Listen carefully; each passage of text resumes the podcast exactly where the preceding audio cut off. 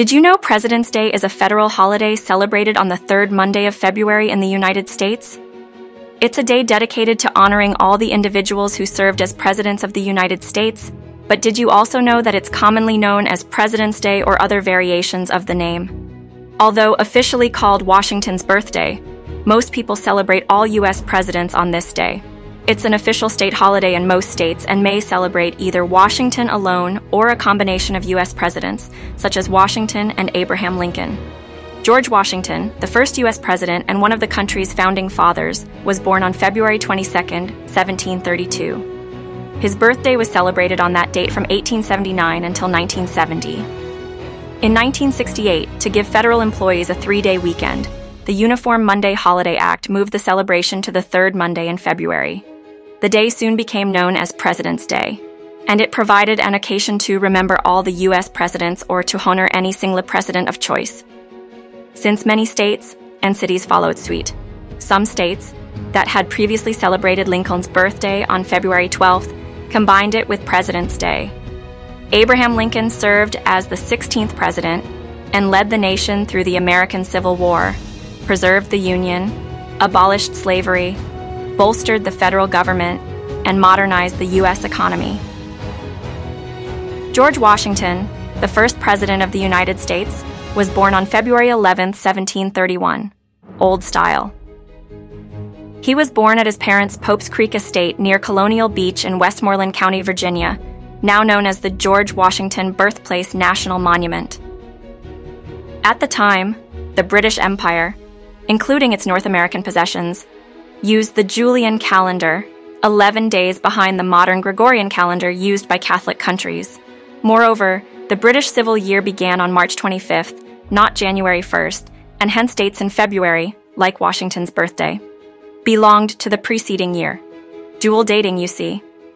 In 1752, the British Empire switched to the Gregorian calendar, so Americans born before 1752, including Washington, have typically had their birthdays recognized according to the Gregorian calendar, New Style dates. As February 11th, 1731, on the Julian calendar was February 22, 1732. On the Gregorian calendar, Washington changed his birth date to February 22, 1732, to match the new calendar. Federal holiday honoring George Washington was established in 1879 by an act of Congress. At first, it was only celebrated by government offices in Washington, but it was expanded in 1885 to include all federal offices. Originally, it was celebrated on February 22nd, Washington's birthday, under the Gregorian calendar. However, in 1971, the Uniform Monday Holiday Act shifted the federal holiday to the third Monday in February. This means the holiday never falls on Washington's birthday, February 22nd. The holiday was initially established to honor George Washington, but the idea of a President's Day was proposed in 1951 to honor the office of the presidency. The original proposal was to celebrate the holiday on March 4th, the Inauguration Day. However, the idea stalled in the Senate Judiciary Committee. Despite this, some states issued proclamations declaring March 4th President's Day. Interestingly, the Uniform Monday Holiday Act, signed into law on June 28, 1968, kept the name Washington's birthday.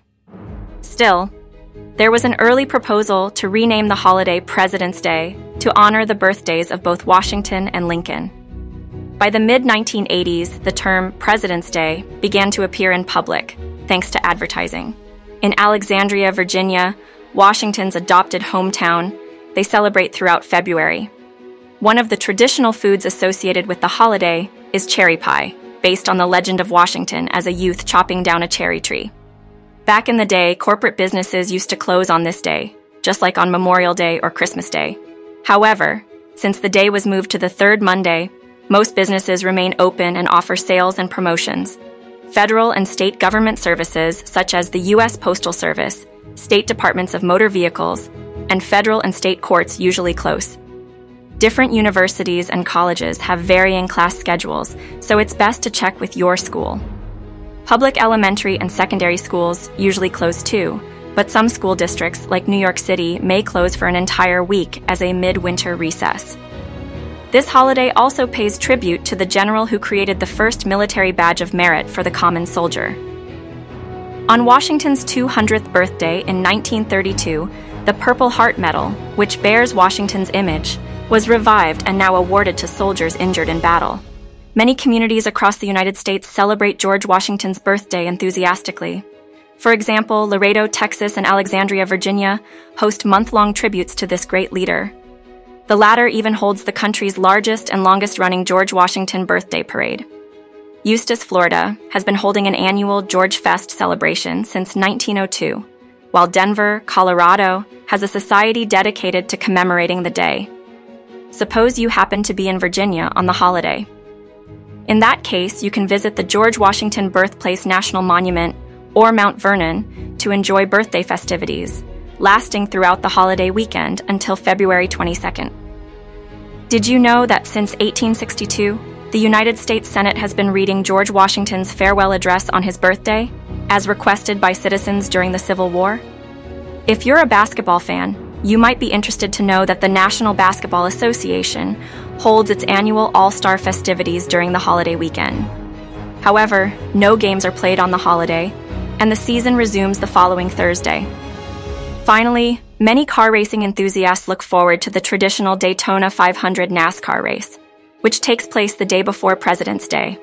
Although inclement weather has caused the race to be cut short or postponed in the past, let's hope the 2024 edition goes smoothly.